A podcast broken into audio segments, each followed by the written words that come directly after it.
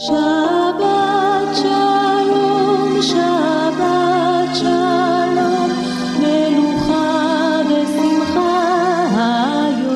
эфире рубрика «Шаббат шалом». Добрый день, уважаемые радиослушатели. Сегодня пятница, канун Шаббата. В 18 часов 15 минут в еврейских домах зажигаются субботние свечи и читается недельная глава Торы, которая называется «Китиса». В этом недельном разделе говорится об одном из самых трагических событий еврейской истории. После Великого Откровения, когда сыны Израиля услышали голос Всевышнего, возвестившего им десять заповедей, Маше поднялся на гору Синай, чтобы принять его Тору. Он пробыл там сорок дней, и у народа не хватило терпения дождаться возвращения своего учителя и вождя.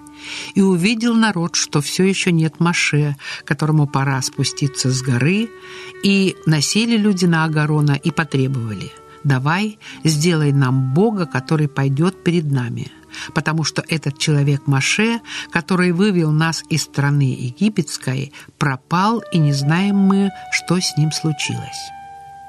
И Маше внезапно слышит «Иди вниз, ибо развратился твой народ, который вывел ты из страны египетской».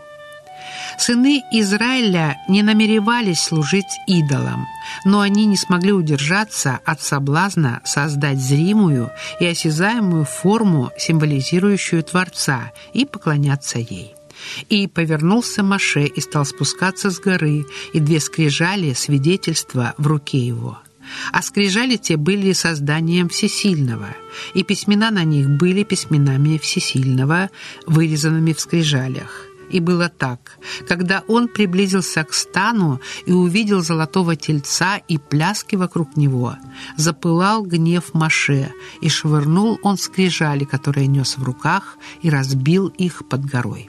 Мидраш рассказывает, что Всевышний одобрил Маше. «Хвала тебе, что разбил ты скрижали». Израиль совершил ошибку, объявив дело рук своих воплощением Творца. Лишь столь драматический жест, как уничтожение скрижалей, смог отрезвить впавший в греховное безумие народ. Разбив скрижали, Маше тем самым сохранил написанное на них.